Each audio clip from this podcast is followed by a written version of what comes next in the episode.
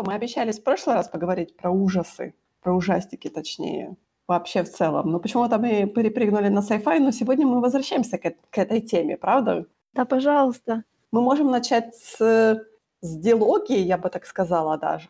Это, по-моему, даже, если я не ошибаюсь, то ли третья, то ли даже уже четвертая экранизация романа Стивена Кинга «Оно».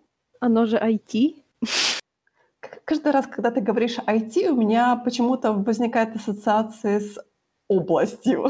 С областью? С рабочей областью. А, ну у меня тоже. Просто понимаешь, ужастики не страшные, а вот работа — это страшно. Не, работа — это страшно в другом в другой области, пожалуйста. Давай не будем возвращаться в ту область пока. У нас выходной день, и мы говорим про, про ужастики. Да. Ты знаешь, мне тоже не понравился. Мне как не понравился первый фильм, так и мне не понравился второй фильм. Да, мне, в принципе, нет. Ну, конечно, это нельзя так прям вот в лоб сказать, понравилось мне или нет. Ну, скажем так, первый фильм был совершенно очаровательный детский фильм, как, знаешь, как «Один дома» или я не знаю. Ну, там не было абсолютно ничего страшного. Ну, вот, вот вообще там были милые дети, которые, в общем-то, делали милые вещи. Ты знаешь, мне кажется, тут есть некоторая претензия, по крайней мере, у меня к оригиналу, потому что на самом деле книжка-то ничем не примечательная. Кроме okay. своего гигантского формата, который можно просто убить. Ты можешь запулить кому-то этой книжкой в голову, и человек умрет просто. Да, я долго в библиотеке стояла перед ней и раздумывала, взять или нет. Как раз перед карантином. Мне, честно говоря, мне кажется, что это один из, знаешь, таких талмудов Стивена Кинга, который так, честно говоря, я бы, наверное, никому не рекомендовала читать, потому что у него есть произведения, которые более интересные. И тут, ты знаешь, мне кажется, что все-таки вот у меня, например, Стивен Кинг попал это в, наверное, в годах 90-х, когда у нас только вот открывался, по-моему, рынок Петровка книжный. Продавался Стивен Кинг, знаешь, таких маленькие, маленькие книжечки в, мяшко, мягкой обложке, которые ты прочитаешь, mm-hmm. и оно у тебя разваливается в руках просто. Да, у меня такие лангольеры есть. И, и на самом деле я помню, я помню, даже ты никому не можешь потом эту книжечку дать, потому что ты просто берешь, и она так разлетелась. Честно говоря, я даже не знаю, может, потому что эти книжечки, они были типа мягкая обложка, они стоили там, по-моему, какие-то копейки. Такого, знаешь, чтобы такого произведения Стивена Кинга, которое я вот могу сейчас вспомнить, которое на меня какое-то произвело впечатление, был у него неплохой рассказ, наверное, это все-таки повесть, которая называется «Ярость». Это про школьника, который устроил а, перестрелку в школе. То есть как этому подвелось и всякое такое. Это было еще написано у него под его псевдонимом на тот момент, это же, я говорю, это были 90-е, то есть мы еще не были в курсе о том, что Америка все-таки этим страдает очень сильно. И мне показалось, что вот, этот, вот эта повесть была, наверное, самая такая, знаешь, для меня самая интересная, наверное. Ну, знаешь, пугают только настоящие вещи, знаешь, вот меня лично. Клоун из, из канализации меня не пугает, потому что он не может причинить мне вред. Его нет. Ну, там же, понимаешь, там же с клоуном из канализации связан большой лор о том, что он прилетел типа на Землю в метеорите, это на самом деле какой-то там инопланетянин, и там он уже живет в Дерри, точнее, на месте Дерри уже там какие-то тысячелетия и прочее, прочее, прочее. То есть там, там как бы они, точнее, он разрабатывает, у него же все построено, все эти книги, они находятся вот этот штат Мэн, и получается, все эти городки, этот, э, у него есть, кстати, книжка про вампиров, Silence Lot называется. Тоже она интересная, я бы так сказала. Она не очень, как бы для любителей вампиров она подойдет, но так, чтобы, знаешь, что-то такое экстраординарное, там нету такого. Там, знаешь, чем-то она мне напомнила, ну, наверное, это больше будет сказано, наверное, в другую сторону. «30 дней ночи», если ты читала комикс. Нет. Видела кино «30 дней ночи», Нет. экранизацию сделали. Я тебе дам свой «Нимбус» почитать. О. Да, это очень... Мне оно очень-очень нравилось. И там очень такой сюжет интересный, потому что э, там был интересен сюжет за счет того, что э, место действия было это такой городок, как бы на краю Аляски. То есть у них есть вот эта длинная ночь. Угу. И на городок вампиры нападают именно в начале этой длинной ночи. Даже те люди, точнее, которые выжили после первого нападения, они понимают, что нам нужно продержаться вот эту длинную-длинную ночь. То есть они не, могут, им очень сложно убить вампиров, и их очень мало осталось. И там повествование как бы ведется от лица шерифа и его жены. То есть там она, по-моему, его заместитель, если я не ошибаюсь. И там они как бы пытаются выжить и пытаются помочь тем людям, которые еще остались живы в этом городке. И вот им нужно именно продержаться вот эту длиннющую ночь. Там. Это очень было интересно, знаешь, концепция. Не просто так, что вампиры, типа каждую ночь они приходят, например, как в той же «Я легенда». Понятное дело, что в «Я легенде» там немножко другой, наверное, нарративный смысл дается, я имею в виду в книге. Он там тоже очень интересный. Но вот в «30 дней ночи» мне именно понравилось о том, что вот именно, знаешь, такая история про выживание. Не просто о том, что вот там, да, у нас есть вампиры и прочее, а о том, что вот именно нужно приложить усилия, а не просто, знаешь, как там, типа, мол, кол в сердце и все, и хватит. Ну, это надо еще попасть, ну, допустим. Да, но я перескочила. То есть, э, получается, вот этот лор весь Стивен Кинговский, он замешан вот на этом штате Мэн, и то есть все, что происходит в его книгах, оно типа имеет как бы какой-то такой, я бы сказала, даже компактный лор. Ну хорошо, Стивен Кинг Universe, да, допустим, назовем его да, так. Да, да, да, что-то там Это, такое пожалуй, есть. ну, чуть ли не единственное, что меня вообще может сюда, не то что это затащить. Ну, я Кинга читала только Лангольеров, Угу. потому что я посмотрела когда-то, у меня родители были поздно в гостях, я могла смотреть по телевизору, что я хочу, мне было мало лет. Я наткнулась на Лангольеров, и мне очень понравилось. Но опять-таки они меня не напугали вообще. И потом я прочитала книжку, естественно, потому что я должна была. Но там разница была с моей стороны косметическая, вообще практически никакой. Поэтому ее уже было неинтересно читать. А так, ну, я просто не, пон- не знаю, есть ли здесь вина просто тех, кто экранизировал. Но первый фильм еще ладно, там не, не давалось никаких ответов, да, там были только вопросы, и хорошо, что сбежали. Но во втором фильме, честно говоря, я даже не поняла эм, механику всего этого происходящего, потому что там было абсолютно непонятно. Ну, то есть, вот не было в этом какой-то божьей искры, не знаю, как это по-другому назвать. Не было там какой-то такой, знаешь, вот офигенной концепции, которая, которая как-то могла бы вот просто за, за собой тянуть, знаешь, как иголка с ниткой проходит через ткань и все затягивает себя, да, знаешь, если было что-то проблемное, то оно все равно может затянуться и в результате получиться аккуратненько. А тут ничего такого не было. Тут по факту разгадкой было нечто, до чего догадаться. Ну вот когда я посмотрела, у меня, знаешь, была типа вот поэтому Баффи истребительница вампиров, потому что она бы в первые 30 секунд поиздевалась над этим клоуном, и сюжета бы не было. На самом деле я понимаю твою претензию, потому что в этой экранизации моя главная претензия была о том, что мне не было страшно. Там нигде не было страшно. У меня был, наверное, один единственный джампскер, может быть, и то он был такой, знаешь, уже какой-то вымученный там в библиотеке. А, не в библиотеке, а точнее в подвале библиотеки. Но все остальное было, я смотрела, я так, когда мне станет страшно, то есть я вроде как смотрю ужастик, где он, где он начинается. Может быть, из-за того, что картинка, она, по сути, такая слишком вылизанная. Знаешь, вот это Stranger Things, Да. этот сериал, разрекламированный сериал на Netflix, который, опять-таки, первый сезон мне понравился, второй сезон был скучный, третий сезон был кошмарно скучный. Я такая сидела, окей. И теперь, понимаешь, все вот а, начинают черпать вот эту эстетику Stranger Things, Э, которая на самом деле, знаешь, такой типа о-ло-ло, ретро, и ты такой сидишь так, ну да, но ваша картинка не похожа на ретро-картинку, она слишком такая, слишком современная какая-то. И ты уже знаешь, у тебя уже диссонанс получается, ты уже перестаешь верить в то, что происходит на Это какой-то, экране. знаешь, ностальгический приход по временам, которых, которые так на самом деле не выглядели. Да, мне, например, ты знаешь, очень сложно, например, ностальгировать по тем же 80-м, 90-м, потому что я не считаю, что это было самое крутое время. Может быть, ты знаешь, когда я дойду до пенсионного возраста, я буду говорить о том, что детство, да, было очень крутым.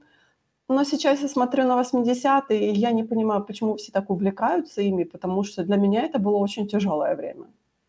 Мое детство не было легким. Я не, не понимаю вот этого розового флера. Мифо- мифологизация своего прошлого.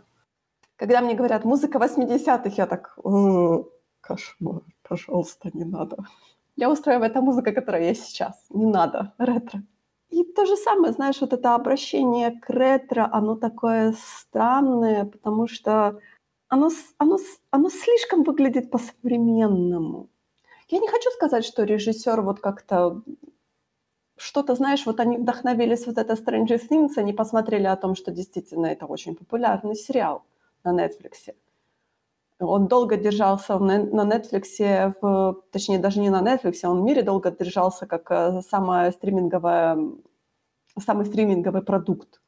Но я даже не знаю, что можно сказать по этому поводу. То есть, мне кажется, им нужно было создавать свой собственный продукт, а не смотреть на что-то другое и копировать его. Я тебе могу сказать, что меня там обидело. Вот просто, знаешь, это я так смотрела абсолютно с нейтральными эмоциями, потому что оно, ну, приятно, ну, я не знаю, ну, просто смотришь, просто тебе нормально, я не знаю. А потом оно дошло до последних минут, и я, конечно, понимаю, что желание э, интерпретировать отношения персонажей как гомосексуальные, это, в принципе, как бы эм, стремление понятное, но концовку тогда нужно было переписать, Хотя бы потому, что убрать закадровый голос, который говорит, ну, мы все, типа, там какой-то такой вообще настолько вот такой конденсендинг был закадровый голос, когда, ну вот мы все, значит, а, выстрадали, и теперь мы поедем в какое-то свое неизвестное будущее, такое, знаешь, типа мы должны сочувствовать, да, мы сочувствуем этому бедному темнокожему мальчику, который наконец-то уезжает из этого города, мы сочувствуем этому бедному парню, который нашел на мосту то, что писал на нем в детстве. И тут эти двое, знаешь, белые гетеросексуалы сидят на яхте и пьют шампанское. И я такая, простите. Вам не кажется, что здесь немного, эм, ну, то есть месседж не взлетел?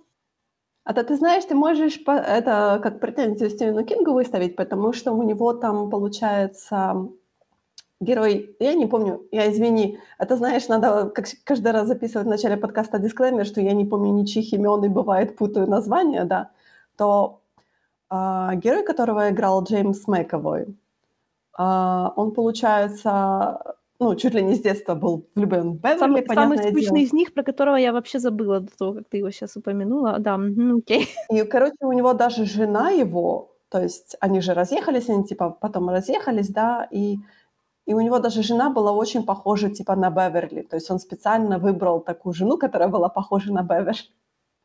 И, по-моему, в книжке даже жена его выставляла претензии о том, что, мол, что, мол, ты меня не любишь, ты любишь какую-то другую. И, типа, естественно, понятное дело, что когда они встречаются в Дерри, всякое такое, и он такой, типа, мол, зачем мне копия, если есть вот такой оригинал?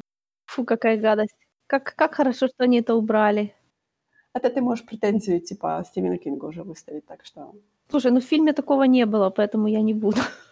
Ну, там где, да. Я вот не помню в фильме э, по поводу отношений. Ну да, он был писателем. Нет, подожди, он же тоже, по-моему, был в разводе, да? Он же развелся. Там у него жена была актрисой, он же был сценаристом.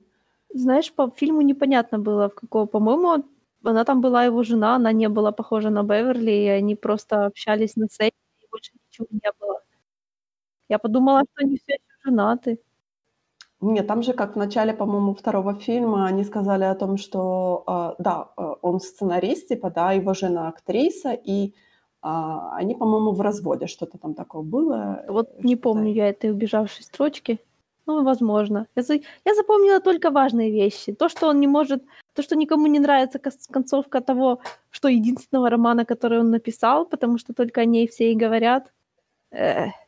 На самом деле я читала претензии к этой второй части о том, что действительно по книге, типа, его жена должна была похожа быть на Беверли, но они сделали ее, типа, не похожей на Беверли. Она, по-моему, была, я не помню даже. Я не помню этот фильм. Это да было очень слава давно. богу, нечего тут таскать в экранизации какие-то стрёмные пережитки, какие-то древние убогие тропы, от которых хочется только лицо фейспалмом приложить. Ну, come on. На самом деле, ты знаешь, мне кажется, вот с экранизациями Стивена Кинга очень-очень очень-очень редко получается именно хорошая экранизация его произведений. Вот. Я, кстати, вспомнила одну хорошую его экранизацию. «Туман» называется а, с Томасом Джейном, потому что «Туманов» есть несколько экранизаций. И у этой серии, у, точнее, у этого фильма даже есть черно-белая версия, и она тоже очень-очень крутая. Понятное дело, что там, честно говоря, спецэффекты немного кринжевые очень. Особенно, когда ты... Я просто ходила в кинотеатр на этот фильм.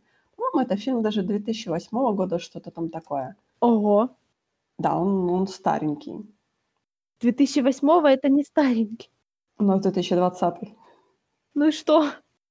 Старенький это 80-го.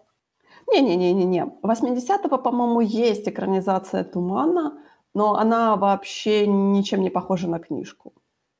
Там, по-моему, вылезли из тумана пираты, скелеты пираты. Я так, нет. Во-первых, это хорошее, хорошее, оно очень интересное произведение. И мне кажется, почему я про него вспомнила, потому что я хочу, чтобы мы, может быть, сегодня затронули немного лавкрафтиновский ужас. Вот именно «Туман» — это был примером именно лавкрафтоновского ужаса. То есть, знаешь как? Там, получается, по сюжету а, на городок надвигается туман, и наш главный герой застряет в, в моле. В торговом центре. Да, в торговом центре. А застряет в торговом центре со своим сыном, и в тумане что-то есть. Потому что все, кто выходит из торгового центра, они не возвращаются. И они слышат, знаешь, так из тумана. Ну, знаешь, как всегда, туман, он сам по себе, он такое ощущение, знаешь, что вот эти звуки, они идут как бы из, из очень странных мест, точнее. Ты никого не видишь, хотя ты знаешь, что кто-то должен быть рядом. То есть туман сам по себе создает такое ощущение, и не очень приятное. И они понимают, что что-то вот в тумане есть такое страшное. И они понимают, что нужно из этого торгового центра выбираться, но как? И они такие, типа, мол, ну, на торговом центре есть стоянка, мы просто можем дойти до, нашей, до наших автомобилей, мы там видим кусок бампера из тумана. И они каждый раз вот это пытаются, знаешь, там они там э, посылают там разведчиков, которые не возвращаются, там всякое такое, там, знаешь, э, обвязывают людей веревками, веревки там возвращаются, знаешь, обкусанные, все в крови и прочее. О, То есть, даже так. а потом наступает ночь и на торговый центр нападают. Вот именно, знаешь, лавкрафтовские монстры, то есть там какие-то гигантские жуки, там, знаешь, насекомые, там магазинчики комиксов, который рядом находится с этим торговым центром, живет гигантский паук, который всех типа в коконы за- заворачивает. Не, ну знаешь, это не очень лавкрафтовский ужас, потому что главная характеристика лавкрафтовского ужаса — это ужас, которому на тебя абсолютно наплевать. Ты это Да. ужас, для которого ты настолько... То есть лавкрафтовский ужас не охотится на людей как бы. Ну, то есть он настолько выше, чем люди, он с ними не общается, не охотится на них. Единственное, как он может, ну, то есть только случайно как-то, ну, какими-то вообще невероятно случайными способами могут пересечься их как бы дороги, и человек, который слишком много видел, ну, то есть мы никогда не будем таким рассказчиком, потому что если человек слишком много видел, то он не выжил, да, и но получается, что наш рассказчик выжил только потому, что он видел слишком мало. Вот это лавкрафтовский ужас, а не то, что там щупальца и все такое. Нет-нет, ты знаешь, там есть в конце о том, что когда они все-таки, спойлер, добираются до машины и садятся в эту машину, то есть туман все равно вокруг них есть, и они едут в этой машине, и они видят, знаешь, вот этих, вот именно там было описание такое, знаешь, лавкрафтово, Лавкрафтиан Monsters, то есть вот этот космический ужас, то есть какие-то гигантские просто монстры, которые шли просто, знаешь, типа на, ну, на периферии, и это до такой степени их ужаснуло, что они поняли, что они не могут, как это правильно сказать, они не могут избежать этого ужаса. Ну вот где-то здесь у Лавкрафта начинают окончательно сходить с ума, и повествование обрывается. На самом деле вот тут есть, э, есть расхождение между фильмом и между книгой, потому что в книге они уезжают такие, знаешь, более окрыленные, наверное, о том, что они все-таки выбрались из торгового центра. Но в фильме, в фильме концовка была просто ужасная. То есть О, она была класс, настолько класс. ужасная, я просто разревелась в кинотеатре. Класс, класс, это уже больше похоже. Это, знаешь, это было просто у меня из груди вы- вытянули сердце, так, знаешь, разорвали и сказали, ну окей, живи дальше. Я так... э, Ну, я не могу сказать, что... То есть в данный момент меня уже не стыдит то, что я плачу, например, в кинотеатре или что-то такое, но это было просто... Я просто рыдала там. Так что вот это такое, знаешь, вот это тоже одна, наверное, из самых моих любимых экранизаций Стивена Кинга. Потому что, например, если мы говорим про экранизацию э, Шайнинга, Куб, ну, Кубрик экранизировал, то я даже знаю, что Стивен Кинг был несчастлив от этой экранизации. То есть все считают, что это офигительный фильм. Я считаю, что он тоже так. Не. У меня плохое отношение с Кубриком. О, у меня плохое отношение с экранизациями, поэтому. Там, как бы, я так понимаю, что от оригинальной книги осталось очень-очень мало. Я не читала «Сияние», я не могу ничего сказать. Но в прошлом году вышло как бы продолжение «Сияния». А, был экранизирован... Сначала Стивен Кинг написал книгу «Доктор Сон» называется. Э, Ее экранизировали в 2019 году. Может быть, ты видела даже. Э, Эван Макгрегор там играет. Нет, я его не видела. Я и про «Сияние» это только знаю этот мем с топором. Да. И все. Я не знаю, о чем там. Ну, э, если «Сияние», я, честно говоря, не читала книжку, я могу ошибаться. «Сияние» там было о том, что, получается, вот э, Джек Николсон, э, это главный герой, Джек Торренс, по-моему, да. Какая разница? Э, главный герой, получается, со своей женой и с маленьким сыном, они приезжают в отель Overlook Hotel. А, они просто как бы будут работать там в отеле, ну, на зиму отель закрывается, и, и отелю нужно просто, приш... чтобы за ним присматривали, грубо говоря, ну, просто, знаешь, О, как nice, смотрители. nice. Но там такая штука о том, что отель, он сам по себе не очень приятный. То есть мало того, что он пустой, он гигантский, и он начинает как бы воздействовать на нашего главного героя, на Джека Торренса. А, у него проблемы есть некоторые... Он типа писатель. Ну, естественно. Я смотрю, это... эм, Это тенденция Стивена Кинга, да. Да, он писатель, но у него вот была проблема с алкоголем, и он как бы посчитал, что вот будет пустой отель, я буду писать себе, и никто меня не будет мучить, да. Но вот отель, он очень неприятный, он начинает на него психологически очень воздействовать. И, э, то есть, э, главный герой начинает, он, ну, у него, грубо говоря, начинается психоз. Но я знаю, что на самом деле, по-моему, в «Сиянии» Стивена Кинга там был интересный момент о том, что э, сын главного героя, Дэнни, он обладает что-то типа, как бы такой немножко сверхъестественной силой, сиянием. Почему это называется «The Shining»? Окей. Он как бы видит мертвых людей. Популярный талант. Да, популярный талант. Этот отель, он питается такими людьми, то есть именно такими, знаешь, сверхъес... людьми со сверхъестественными способностями. И он хотел как бы съесть вот Дэнни, а, а его отец просто попал под влияние отеля, и он как бы, а, ну, я помню, в фильме он замерз, и он как бы навсегда остался в этом отеле. Там такое, знаешь, типа такая штука. Да, этот мем я тоже видела. Так вот оно что. И получается продолжение э, «Сияния доктор Сон», оно рассказывает именно про вот этого маленького мальчика Дэнни Торренса, который уже, естественно, проходит года, он вырастает, и он тоже страдает от алкоголь, ал, алкогольной зависимости, потому что он все еще, как это правильно сказать, то есть этот дар с ним остался, и он его мучает. То есть там он рассказывает о том, что его мать умирала, и он видел, как там, когда она уже как бы была э, ну, на грани, он говорит, что я не мог с ней общаться, потому что она была постоянно залеплена мухами. То есть это он видел.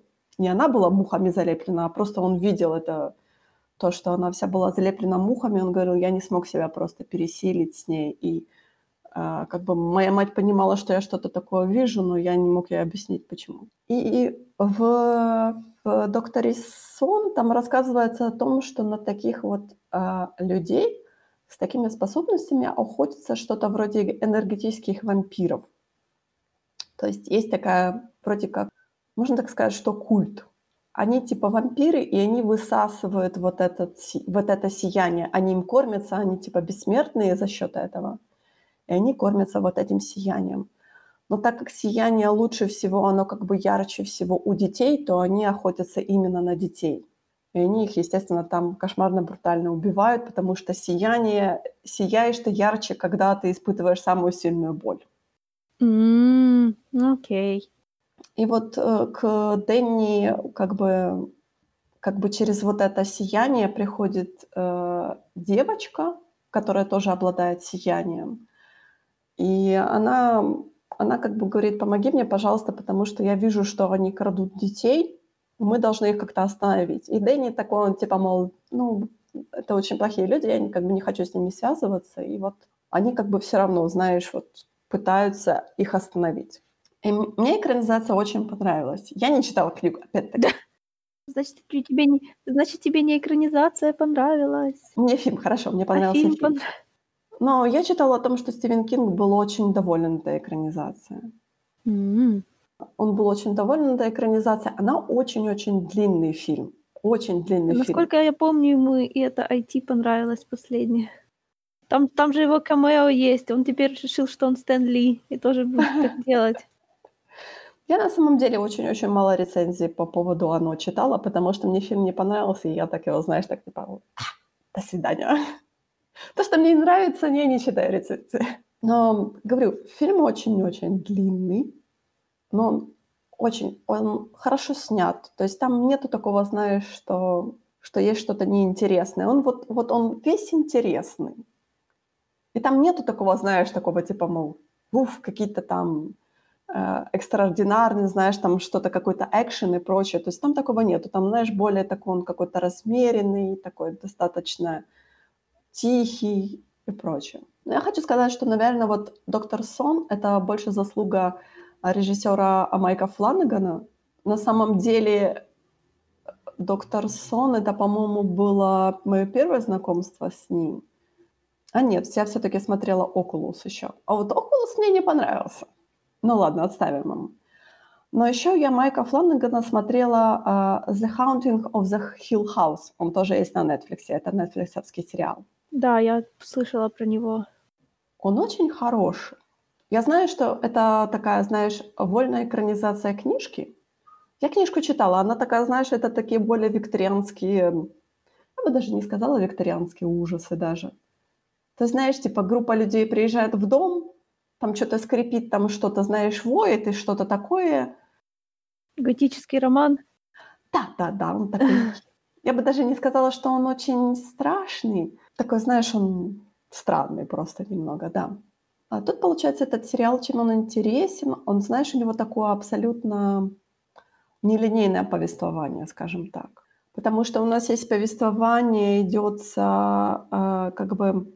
У нас центральная, центральная фигура — это вот этот дом, понятное дело. И у нас есть э, семья Хилл. Я сказала, не семья Хилл, семья Крейнов. Да, вообще не стрёмная фамилия. Там, как бы, знаешь, оно так развивается, то есть не то, что тебе в первой серии все рассказывается о том, что вот эта семья есть, они там, что они там делают в этом доме и прочее. Нет. А, как бы оно, знаешь, так постепенно, потихоньку рассказывается, что а, что-то с этой семьей в этом доме произошло, что их отец, то есть там была семья какая? Там была а, мать, отец и, а, э, сейчас скажу, двое, трое, четверо детей двое близнецов и двое там дети постарше. Что-то в этом доме произошло в одну ночь, что отец схватил всех детей и уехал, оставив мать в доме. Параллельно идет как бы повествование от уже от э, лица уже выросших детей, потому что дети до сих пор отец им ничего не рассказал, что все-таки произошло в этом доме, и дети как бы винят в том, что отца, точнее, в том, что произошло в этом доме, а произошло то, что э, как бы их мать, э, скажем так, спрыгнула с лестницы.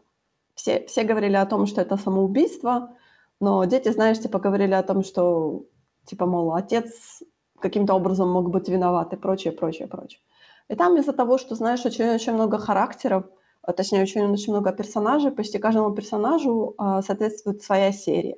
И там, как бы, оно, знаешь, вот это все повествование, оно медленно, медленно, медленно раскручивается до самого-самого конца. То есть ты до самого-самого конца, до самой последней серии ты не знаешь, что произошло в этом доме. И оно, знаешь, так, оно довольно-таки очень медленно, но очень хорошо снят этот сериал. Я его очень рекомендую. Ну там хоть страшно.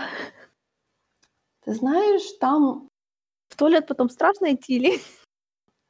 Ты знаешь, там есть страшные моменты, но, знаешь, он мне понравился, наверное, больше не из-за того, что это страшные моменты, а это именно такой, знаешь, серия. Это вот именно можно сказать, что это мини-сериал. Это мини-сериал именно про семью, что самое смешное. Потому что, опять-таки, я в конце плакала. Это до такой степени было уже такое, знаешь. Дома меня тоже не пугают. Меня пугают леса, пугают. Знаешь, вот если есть какой-то вот suspension of disbelief, я могу представить, что здесь вот просто, знаешь, что дом — это то место, по которому ты как бы ходишь круглые сутки, да, то есть то, то, что я сижу в своей комнате, типа, это означает, что она безопасна для меня, потому что я здесь все время, да, то есть тут ничего не могло прокрасться, you know? Да, но понимаешь, мы же говорим, например, вот это у нас, знаешь, разница восприятия. То есть мы, понятное дело, что мы постоянно привыкли к тому, что у нас вот есть квартира, например, та же моя квартира, я сейчас вижу всю свою квартиру, грубо говоря.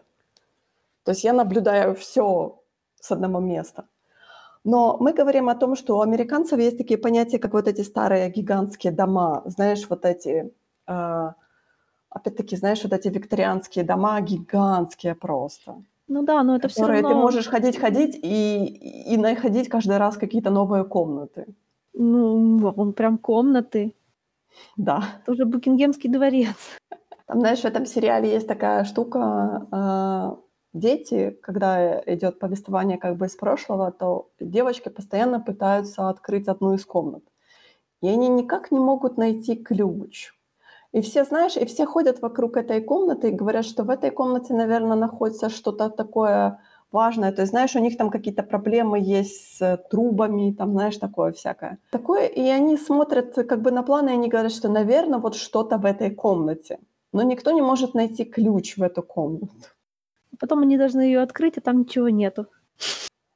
Там на самом деле ничего нету, но по итогу, я вот даже не знаю, я просто боюсь тебе что-то проспойлерить, может, ты захочешь посмотреть.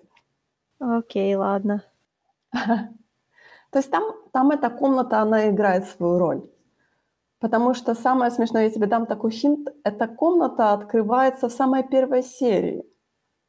Но никто этого не замечает. И ты, как зритель, этого тоже не замечаешь. То есть это тоже, это дом такой, он очень интересный. Mm-hmm. То есть там, знаешь, свои происходят какие-то дела в этом доме. Но он, именно этот сериал очень интересен именно с такой, знаешь, своей атмосферой, то, что вот этот, то, что, знаешь, как бы вот это нелинейное очень повествование, оно такое, знаешь, оно очень плавное, оно очень интересное, то есть каждый персонаж интересен, они очень хорошо играют. И мне очень, мне очень э, понравился. Сейчас они, кстати, обещают снять второй сезон. Я боюсь соврать. По-моему, в этом году даже он должен выйти, но уже не про как бы уже не про этот дом, не про эту семью, а про что-то другое. То есть это такая, знаешь, типа как American Horror Story антология будет, что-то такое. Они опять будут что-то экранизировать или они что-то придумают? По-моему, по-моему, они говорили о том, что они будут экранизировать какую-то книгу еще. Mm-hmm. Не, оригинально, конечно, под популярной франшизой так. Ну, ты знаешь, это, это вот, если говорить, например, даже про ту же American Horror Story, то как идея это очень интересно. О том, что у нас каждый сезон, он имеет свой собственный какой-то сюжет, который ни, никаким образом почти не связан с остальными да, сезонами. я знаю. Но это сериал Райана Мерфи, поэтому я его могу посмотреть только случайно, а случайно уже не получится, потому что я уже знаю, что это сериал Райана Мерфи. Первый сезон был очень крутой. Второй сезон был очень странный. Ну, еще раз подтверждаю, что это сериал Райана Мерфи, и он его, он его забросил очень быстро. Ну, вот ты знаешь, вот, э, ну, по крайней мере, я, по-моему, отпочковалась от American Horror Story после третьего сезона, мне кажется, потому что мне нужно было, знаешь, так сделать, так, хватит. Но он как-то, знаешь, он довольно-таки неровный какой-то от сезона к сезону. То есть есть сезоны интересные, вот первый, третий, по-моему, были интересные, второй он был такой, nope. Он же вроде еще выходит. Кон... Э, по-моему, да. По-моему, а... по-моему, я даже не знаю, честно говоря, на каком сезоне они сейчас остановились, потому что я боюсь уже сказать, что у них, наверное, сезонов 10. Страшно не то, что там показывают, а то, что он так долго выходит уже. Девятый. Вот последний был девятый сезон, да, значит, будет десятый сезон. Но понимаешь, долго выходит, если мы говорим о том, что ты можешь каждый сезон посмотреть как стендалон, грубо говоря то тебе не обязательно, например, смотреть все 9 сезонов, ты можешь там выбрать тематику, которая тебе нравится, и посмотреть ее. Ну да, типа того. То есть это, мне кажется, ты знаешь, есть интересная вот такая, знаешь, свобода выбора как бы. То есть там, там, там например, ты не любишь истории про, про психушку, поэтому ты пропускаешь второй сезон. А, окей. Ты там, например, там «Вампиры в отеле», хорошо, там, я не помню, какой там, шестой сезон, или нет, пятый сезон. Что хочешь, то и выбираешь. Там про ведьм, там какой-то там третий сезон, да. Про ведьмочек, точнее, там было. Цирк там, какой-то там сезон, там что-то там такое про первопроходца, там еще один сезон. Там да, вот про... цирк я точно пропустила, наверное. Я тоже, я на нем остановилась, потому что я поняла, что это не моя тема абсолютно. А, вот опять-таки Haunted House — это первый сезон. Как всегда, привидение, там всякое такое, это вот это первый сезон. То есть если ты что-то такое любишь, какую-то такую тематику, то ты можешь выбрать. Ты можешь, знаешь, так сказать, там, все остальное я не люблю, фу, вампиры, гадость, там, ведьмы, гадость и прочее такое, там, психушка. Это. А вот Haunted House, да, хорошо, я посмотрю первый сезон. Свобода, абсолютная свобода. Ну, такое. Вообще-то я хотела, чтобы мы поговорили про лавкрафтовский хоррор, потому что я хотела подвести к фильму, который я посмотрела, и который я считаю, что очень лавкрафтовский хоррор такой. Да, я этот фильм прощелкала. И что тебе? Ну Почему ничего, ты его я... прощелкала? Ну, потому что ты мне уже и так сказала, что это лавкрафтовский хоррор, поэтому я хотела посмотреть на собственно. Почему-то, почему-то, когда я что-то читала про Underwater, все писали негативные рецензии. Я подумала, что это один из тех фильмов, которые, у которых рейтинг на MDB 5, и тебе нравится. Ты знаешь, я посмотрела трейлер, и мне как-то... Я себе поставила галочку о том, что нужно этот фильм посмотреть, потому что Трейлер мне очень-очень напомнил игру Сома. Я не знаю, знаешь ли ты что-то про нее? Нет. Это очень-очень крутая игра. Она такая довольно-таки... Она тоже хоррорная немножко, я бы так сказала. Но для нее разработчики сделали Safe Run, что очень многие жаловались на хоррор. И вот именно для таких людей, которые не очень любят хоррор, они сделали типа сейф прохождения без, без, без ужастика, скажем так. Сейф прохождения этой игры без ужастика. То есть тоже интересный момент, да?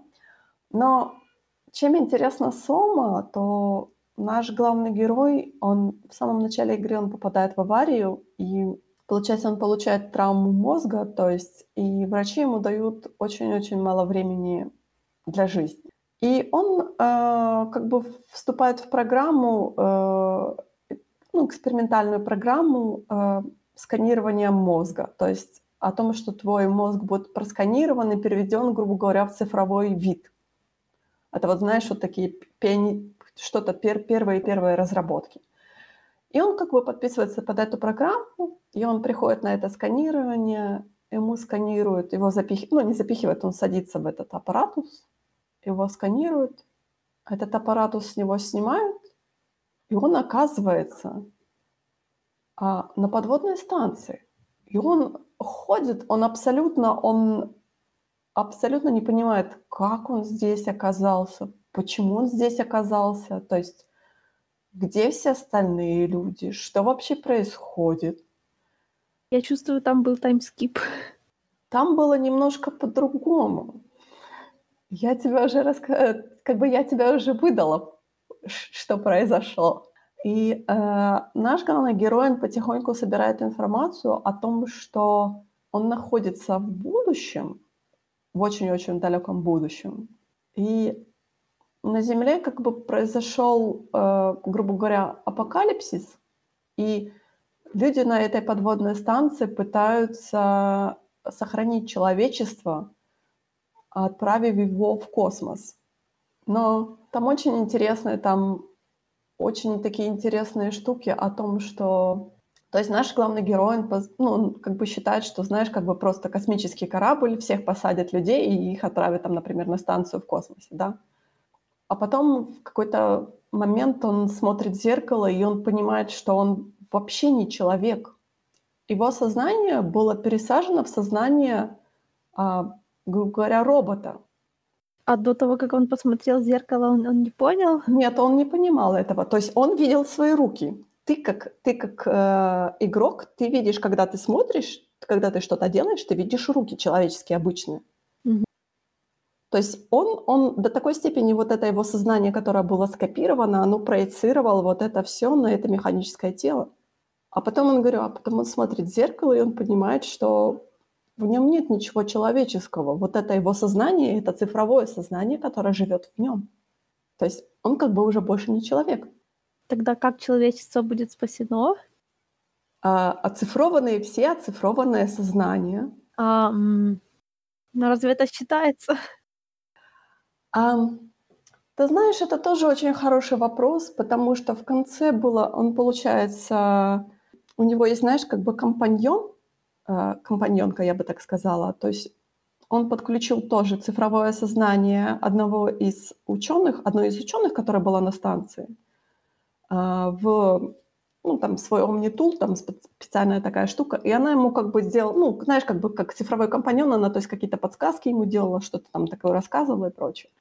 И она, получается, там как э, у, у людей, которые остались еще живы на этой станции, у них была задача такая, значит, все вот эти оцифрованные сознания, они отправляются на станцию э, в космосе, и там они живут как бы в виртуальном мире, который очень-очень похож на живой мир.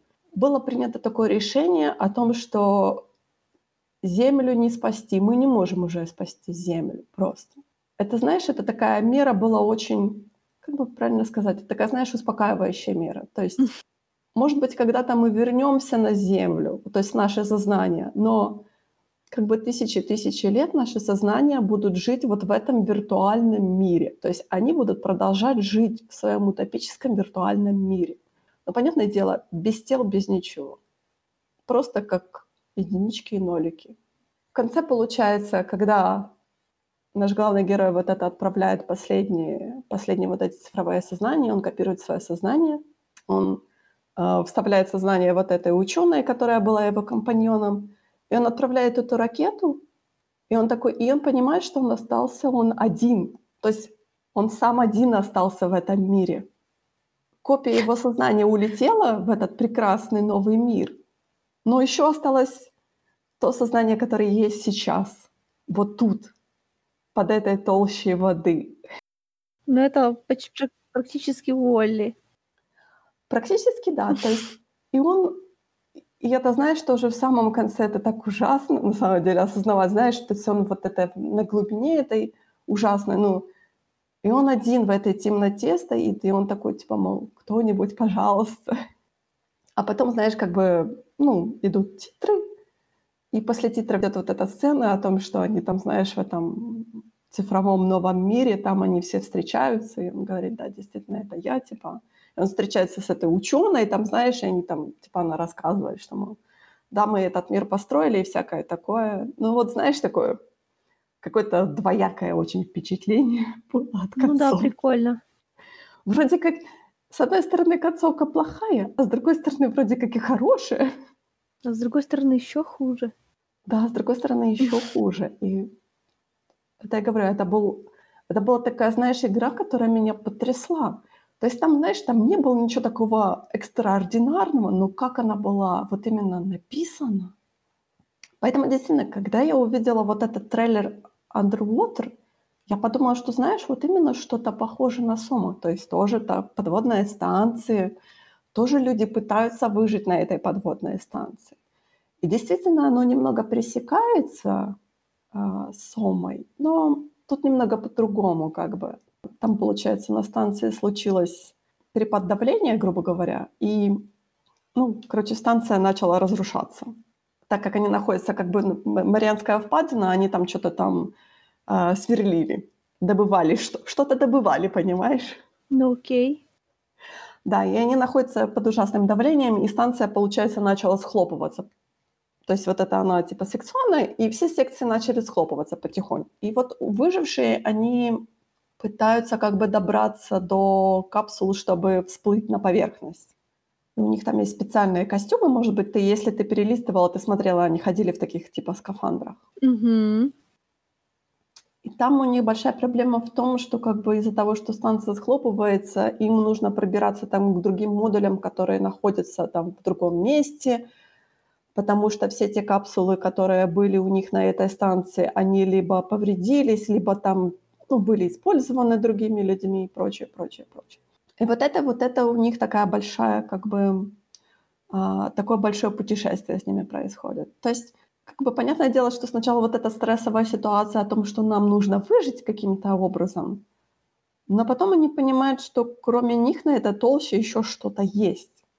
То есть тоже, знаешь, опять-таки вот эта штука о том, что ты находишься в кромешной тьме, и вокруг тебя, по сути, из-за того, что это Мариинская впадина, не должно быть даже рыб, ничего, но что-то есть. А что это в Мариинской впадине даже рыб не должно быть?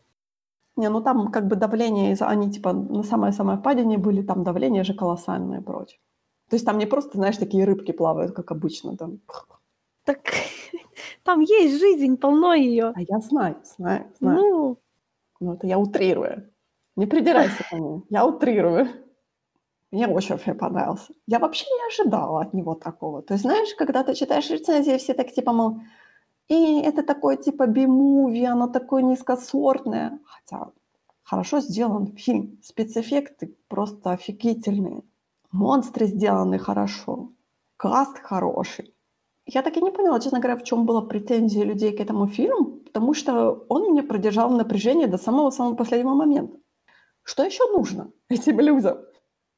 Что я не понимаю в современном кинематографе? Не, я, я, я не, не, не берусь судить. Ты не берешься оправдать их? Да. Так что, ты знаешь, я, наверное, буду рекомендовать этот фильм всем, всем, кого я вижу, я буду рекомендовать этот фильм и говорить, что, мол, вот, смотрите, какой крутой фильм. Вы думаете, что он просто про подводников, которые там разбираются с этой ситуацией? А нет. Но ты знаешь, хотя если сказать, что это лавкрафтиановский ужас, это уже выдать гигантский спойлер. Потому что когда я смотрела фильм, я не ожидала. Ну да, и ты мне гигантский его проспорил. Да, но...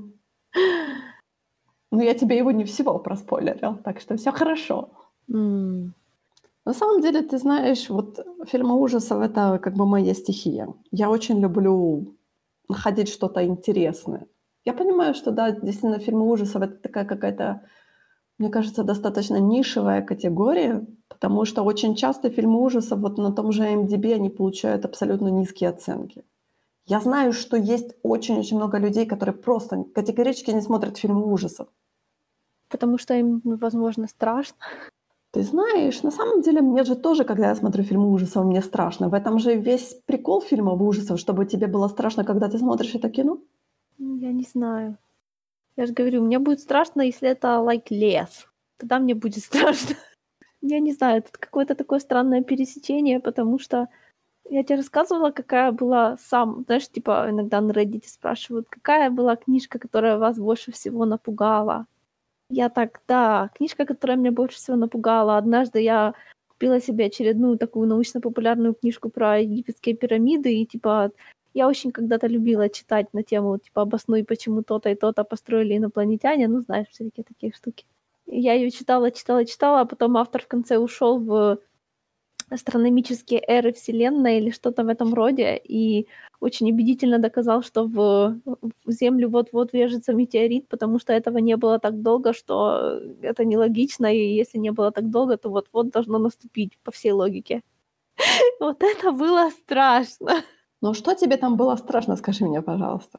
Ну вот кто-то тебе совершенно убедительно какой-то кто-то тебе совершенно убедительно доказывает, что в любой в любую секунду метеорит может в нас врезаться, ну ладно, не в любую секунду, но просто он уже опаздывает, понимаешь, этот метеорит. По всей, статистически в нас он уже должен был давно врезаться, но почему-то не врезается. Почему статистически? Потому что в другие планеты Солнечной системы такие метеориты врезаются постоянно. А в нас настолько давно ничего такого не врезалось, что как бы уже давно опаздывает, и если прилетит, то это будет быстро, ну, знаешь. То есть тебе именно э, само вот это ожидание тебя пугает? О том, что оно должно случиться? Меня пугают реалистичные ужасы, знаешь, вот когда ты начала рассказывать, как мужику осталось, там ему поставили диагноз, ему осталось жить мало, вот тут мне было страшно. Когда он стоял еще живой технически на подводной станции, это было не страшно. Но ты остался сам один на целой планете. Ну и что? Если у него есть библиотека, то можно прожить чудесную счастливую О, жизнь. К тому же все, кого он любит, теоретически их сознание в хорошем месте, так что за них даже волноваться не надо. Но теоретически его сознание там. Вот именно. Это вот, знаешь, это вот Нет, стра- знаешь, страх. если его сознание там, то он не тут, да, то есть если уже есть два его сознания, это уже это два разных как бы существа. Поэтому это как бы уже второстепенный вопрос. Если твое сознание, которое тут осталось, и оно никуда больше не денется, то это другого тебя нет. У тебя вот, вот ты знаешь, у тебя иногда слишком рациональное какое-то восприятие. То есть меня именно пугает то, что меня именно пугает то, что знаешь, как бы ты остался сам один на этой целой планете. Но неужели это хуже, чем когда он умирал? От чего он там умирал? Смерть, она не настолько меня страшит. Вот. Потому что вот. все мы к этому идем. Вот не надо. Но... Вот это меня пугает. А все остальное, оно как-то такое. Знаешь ли, наверное, смерть меня будет пугать, если изобретут бессмертие. Но пока его и не изобрели, я понимаю, что смерть это просто такое же, это просто Тогда равно. почему тебя пугают ужастики, если ты не боишься смерти? Там же обычно с ними всеми что случается? Они умирают. На самом деле, вот если говорить про ужастики типа слэшеры, когда, вот знаешь, кровь, кишки и всех убивают, меня это такой, такой жанр ужаса меня, честно говоря, отвращает абсолютно. Знаешь, чисто, чисто ужастики, где всех убивают, мне не очень... Знаешь, типа комедийные слэшеры мне нравятся, потому что это смешно, действительно. Ну вот просто слэшеры, которые притворяются серьезными, например, та же «Пила» или там «Хостел» и прочее, я такое не смотрю, потому что мне неинтересно. То есть там нету того, чтобы меня могло зацепить. Потому что, знаешь, такой чисто боди-хоррор — это, это скучно. Всего меня можно было бы напугать чем-то, где ставится под сомнение сама рациональность бытия, да, то есть вот эти вот все приколы, ну вот «Матрица» на меня в свое время произвела впечатление, потому что вот этот вот момент, когда ты можешь оказаться не... Ну, то есть ты, когда ты оказывается, что ты не можешь доверять своим глазам, даже своим рукам и вообще всем своим чувствам, вот это страшновато. Но опять-таки, она тоже достаточно нереалистичная, потому что этот момент страха там был, а потом все свелось к пыщ-пыщ, это уже вообще неинтересно. Если честно, вот я смотрю на список хоррор-фильмов на MDB, я на самом деле очень-очень многие хорроры, которые были там за последние 2-3 года, я очень много пропустила, потому что, знаешь, такой хоррор стал, как это правильно сказать, то есть я не смотрела Get Out до сих пор. Я даже не знаю, что это. Это Джордана Пила фильм. Его, грубо говоря, режиссерский, по-моему, дебют, за который он, кстати, получил сценарный Оскар. Mm-hmm. Я вот до сих пор, он у меня есть, но я его до сих пор не посмотрела, и я как бы я понимаю, я знаю, в чем там сюжет, я знаю, что это, но мне как-то, знаешь, вот тоже такой, вроде как хоррор не моего, я не знаю, не моего поджанра, что ли, что-то такое. Тоже вот это Hereditary тоже я не смогла посмотреть просто. Midsommar, он очень... Это тоже такой, знаешь, один из тех фильмов ужасов, которые очень странно поддаются описанию, и которые тоже я не смотрела. Но все пишут о том, что э, как бы там про культ, и это меня тоже, честно говоря, немного, знаешь, так отталкивает. Да, культ это тоже неинтересно. Потому что как-то это очень странно смотреть на это. Пугает неизвестное, пугает непонятное. Нет, ты знаешь, мне кажется, вот именно само по себе понятие культа, вот это э, у Шьямалана тоже есть этот фильм про деревню, он называется, Village.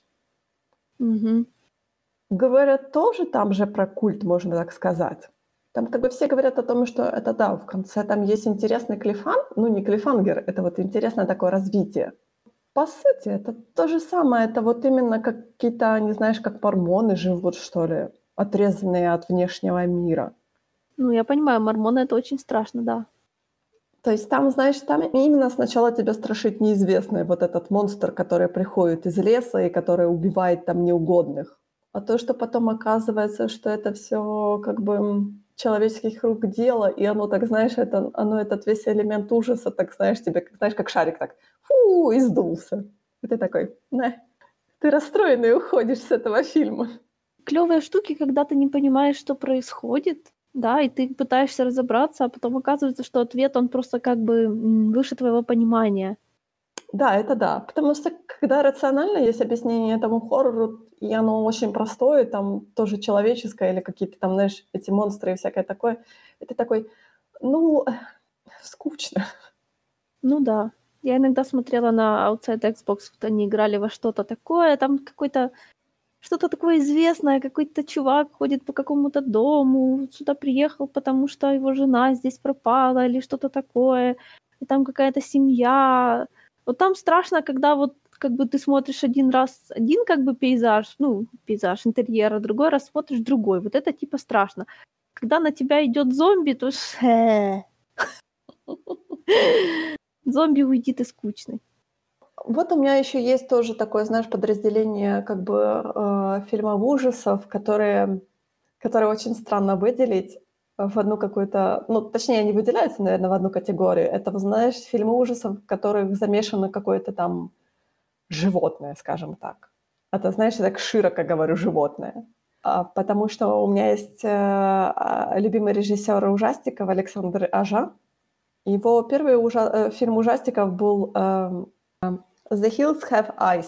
У холмов есть глаза, да, я что-то Да, у холмов слышала. есть глаза. Это, по-моему, даже ремейк каких-то старых фильмов о том, что ну, семья типа э, разбивает кемпинг. Я не помню, куда они ездили, в какие-то в каком-то штате, там что-то такое, там вокруг него, у них ничего нету. А на самом деле они разбили кемпинг рядом с местом, где производили э, атомные испытания, и, короче, там остались какие-то люди, которые мутировали и всякое такое. То есть, знаешь, такое именно mm.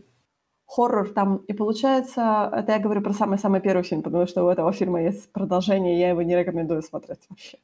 И чем там был очень интересный фи- этот фильм, о том, что, э, по сути, из этой семьи выжил э, только отец, молодой отец, точнее. Его, получается, ребенка украли вот эти мутанты, скажем так. И он, короче, идет этого ребенка спасать. И он, знаешь, он, он, он как бы изначально его позиционирует, знаешь, как обычного продавцам там мобильных телефонов, но для того, чтобы спасти этого ребенка, он берет этот топор в руки. Короче, это было очень, знаешь, такой вот именно какой-то такой довольно-таки странный, странный под, поджанр такой, не знаю, да, survival horror, наверное, что-то такое можно сказать. Ай, блин, эти мутировавшие от радиации люди в полчаса, ну почему так? так? Э. Ну не полчаса, сколько там, за 60 лет? Да, 60 лет. Это так не работает. У него еще есть тоже классный фильм, который называется «Пираньи». Да, я догадываюсь, о чем там. Как ты понимаешь название? Все там, да. На самом деле там все очень весело. Да, весь сюжет заключается в том, что как бы э, все падают в воду и не могут оттуда выбраться. Да, да. И все да, так да. построено, чтобы никто, не дай бог, не смог ни ногу оттуда высунуть. Вот тогда страшно. Да-да. Но это, ты знаешь, это уже, наверное, берет свои истоки от фильма «Челюсти». «Челюсти» — это тот фильм, который мне подарил фобию акул. И это у меня эта фобия до такой степени, что я даже на пластиковых акул не могу нормально смотреть. «Челюсть» — это тот фильм, который просто произвел непоправимый вред на нашу планету да, и все такое. Да, да, да. Какие-то жалкие страхи вообще не имеют значения. Ну да, но я хочу как бы сказать о том, что я не ненавижу акул. Я просто их боюсь. Меня действительно сейчас задевают очень фильмы, где, по-моему, в прошлом году я смотрела фильм, который называется «The Shallow», «Мель». И там героиня типа поехала на безлюдный пляж э, заниматься серфингом. Там на этом пляже, получается, плавал мертвый кит.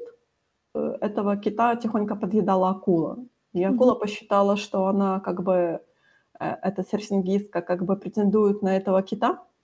И, короче, она напала на эту серфингистку, и она ей там, по-моему, довольно-таки очень сильно прокусила ногу серфингистка, она, получается, оказалась на отмели. То есть она как бы, ну, ты же понимаешь, как бы вот этот а, то, что акулы чувствуют крови, всякое такое. Угу. Да, ну вот это, наверное, страшно.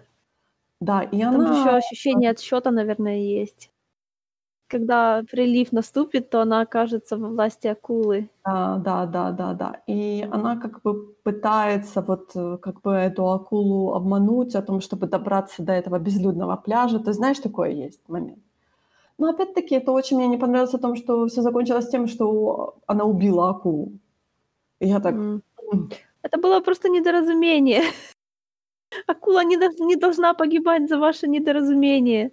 Да, то есть то есть как бы акула посчитала, что серфингистка посягнула на её еду, то есть на Ну да. святое. То есть это тоже мне мне не говорю, мне очень не понравилось, знаешь, такой такой ещё концовка была такая, она типа убивает акулу и потом показывает там через там несколько некоторое время она возвращается на этот пляж со своей сестрой. И знаешь, такое бравурное такое, что, мол, э, неудачи не сломили меня. И я такая: "Почему?" Меня бы это глубоко опечалило до конца моих дней, я думаю. Это да, меня опечалило это, хотя я боюсь акул. Меня на самом деле всегда печалит, знаешь, когда такое есть отношение к животным, которое не заслуживает этого. Абсолютно. Я понимаю, что это, знаешь, вот это вот, э, всё-таки "Наследие челюсти" очень-очень большое. Это был очень фильм, который меня знаешь, он он хорошо, нормально начинался, но потом он плохо закончился для акулы. Бы, наверное, понравилось что-то типа, если знаешь, вот это, не знаю, маленький городок, причём желательно в лесу, и там что-то происходит, и до последнего момента все уверены, что в этом есть какое-то рациональное объяснение, функционирует вот вот вот, э, как бы исходя из этой установки, а потом в результате это оказывается какая-то паранормальщина, и эта паранормальщина, ну, полностью, знаешь, вот захлёстывает всё происходящее с головой. Вот это, наверно, было бы прикольно. Я даже не знаю, как такое искать. Смотрела ли ты "Кладбище домашних животных"? Э, нет. Я ж говорю, я по Кингу смотрела только "Лангольеров" читала только "Лангольеров". Всё. Хотя у меня ещё есть "Н Ночной портье" в бумаге. Я не люблю "Кладбище домашних животных". У меня такое ощущение, что там просто поч почему моя собака, которую я любил, вернуться вернётся ко мне злом, иди в жопу, Кинг. Вот да, вот так вот. Там типа из-за того, что там, э, он объясняет это тем, что, э, там как бы вот это старое индийское, э, кладбище. И что да. в в возвращающихся вселяются дух Вендиго. Ну, в тех животных возвраща э, вселяется дух Вендиго. Поч почему они такие типа злые? Я говорю, я не могу, я н я посмотрела какую-то одну из ранних экранизаций, и я сказала: "Nope". Потому что вот вышла новая экранизация, и все так типа, мол: "А, там такие котики". Я такая говорю: "Я знаю, что с этим котиком будет, поэтому нет, пожалуйста, Там будут идите" котиков, небось, месить в мясорубке. Да, да, да. И говорю, поэтому я всем сказала, что я знаю, что с этим котиком будет. Нет, ты знаешь, на самом деле у Кинга котик котик умер, потом котик вернулся, но котик остался, как бы скажем так. То есть он котик остался зомби, то есть с ним вроде как ничего не случилось в книжке. Котик А, так и остался зомби, да. То есть типа технически котик жив, наверно. Не Нет, знаю. технически он не жив. Да, технически он как Возможно, он бы, он ходит. типа как бы зомби, но он но его никто в мясорубке не это, не крутил, так что не переживай. Но я всё равно, это меня всё равно не успокаивает абсолютно. Знаешь, когда у меня был страшнейший нервный срыв, и и like, а, я тогда ещё вообще не знала, что так бывает. Ну, то есть, как бы абсолютно никакого не то что лечения не было, да, и мне даже в голову не приходило, что это могут быть может быть что-то такое вот прям вот заболевшее. Это был какой-то дремучий год, когда "Скайрим" вышел.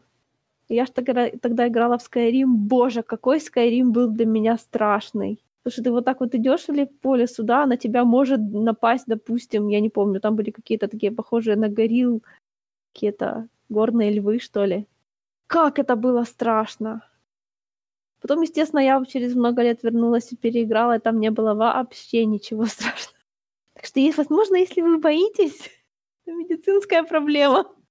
На самом деле есть же всякая куча фобий, и вполне возможно, что вот то, что ты боишься, это именно привязано к тем фобиям, которые у тебя есть. Боюсь медуз, такой даже фобии нету, названия нету ей. Поспорим, что есть. Я когда-то искала и не нашла. Не набралось достаточного количества диагностированных, видимо. Не, я знаю, что вот у тебя есть боязнь медуз, но вот вот у меня есть боязнь как бы акул.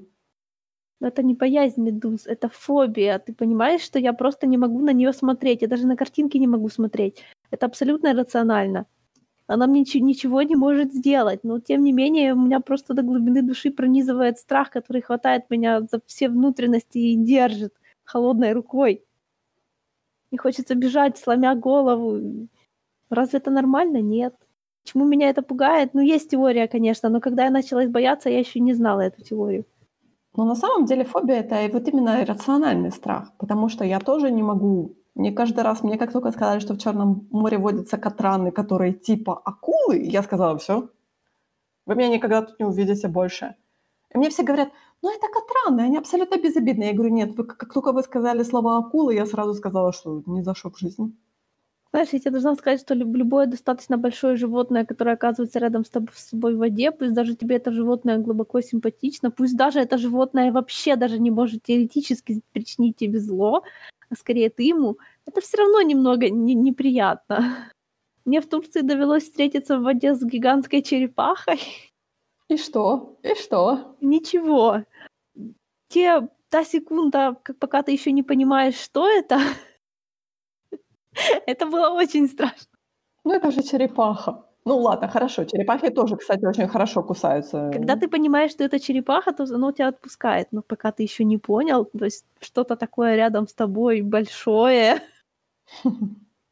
Еще с такими, знаешь, плавниками, как у лохнесского чудовища. Ну, а представь акула. Знаешь, акулу я бы, скорее всего, ну, то есть акулу ее можно легко узнать сразу. Я не уверена. Ты знаешь, есть вот этот, э, есть вот это распространенное о том, что вот это плавник постоянно видно, но они же не обязательно подплывают слишком близко к кромке воды, чтобы был виден их плавник. Они же на самом деле могут и в толще воды. А ты можешь плыть и просто, ты же не смотришь вниз. Ты ее можешь просто не увидеть. Она тебя подплывет и укусит тебя за ногу и утащит. Ну, это, это, это, уже это, это очень маловероятно. Говорит. А, я понимаю, что это, знаешь, это то же самое маловероятно в том плане, что даже, э, как они говорят, что как бы тигры-людоеды, они очень-очень редко бывают. Это то же самое акулы и людоеды очень-очень редко бывают. Но мы им как бы напоминаем э, этих котиков. Ну да. За которыми мы, они Мы напоминаем их котиков, если человек на, на доске серфинга и в, в, ну, в костюме черном особенно. Потому что силуэт да, снизу да, да. похож. Оказаться в да. такой ситуации у меня вообще шанса нет. Поэтому, ну, какой смысл бояться? Конечно, если бы кто-то сказал акула, то я бы быстренько вылезла, чисто потому что, знаешь, мне гораздо приятнее на нее будет смотреть сверху. Если бы мне кто-то сказал акула, я бы просто пулей бы выбежала. Да. Я бы, наверное, пробежалась бы по акуле. Ну, я однажды от медузы убегала так, что мне казалось по воде. Ну, вот было такое ощущение. Вот видишь. Но ужастиков про медуз не бывает.